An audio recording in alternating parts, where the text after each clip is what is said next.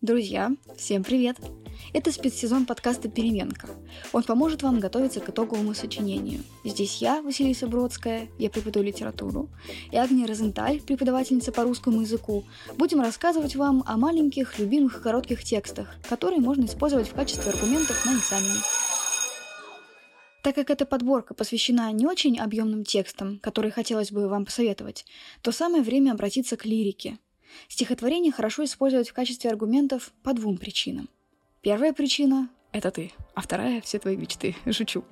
Первая причина – лирический текст легко учится. Ритм, рифма способствуют запоминанию, а из-за того, что автору приходится вместить глубокий смысл в короткую фразу, то есть в стихотворную строку, стихотворение всегда представляет собой аккумуляцию важных рассуждений. Вторая и более важная причина – Лирический текст всегда представляет собой не столько сюжет, сколько концентрированное чувство. И это чувство нам как раз важно, потому что нам важна субъективность. Таково стихотворение Бориса Леонидовича Пастернака «Гамлет». Гул затих. Я вышел на подмостки. Прислонясь к дверному косяку, я ловлю в далеком отголоске, что случится на моем веку. На меня наставлен сумрак ночи, тысячи биноклей на оси — если только можно, Ава Отче, чашу эту мимо пронеси. Я люблю твой замысел упрямый и играть согласен эту роль.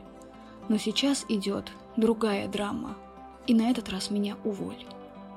Но продуман распорядок действий, и неотвратим конец пути. Я один, все тонет в фарисействе. Жизнь прожить, не поле перейти. Лирический герой резко противопоставляет себя миру, погрязшему в лживости и желании все упростить. Описание драматического спектакля позволяет раскрыть образ лирического «я». Гамлет – это персонаж-одиночка, как и субъект стихотворения, исполняющий его роль. Он оторван от лицемерного общества зрителей, даже признается «я один», все тонет в фарисействе – Размышляя над сущностью жизни, лирический герой отказывается видеть в ней предсказуемый и заготовленный шаблон, этот самый распорядок действий.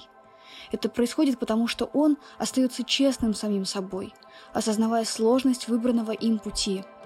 Жизнь прожить, не поле перейти.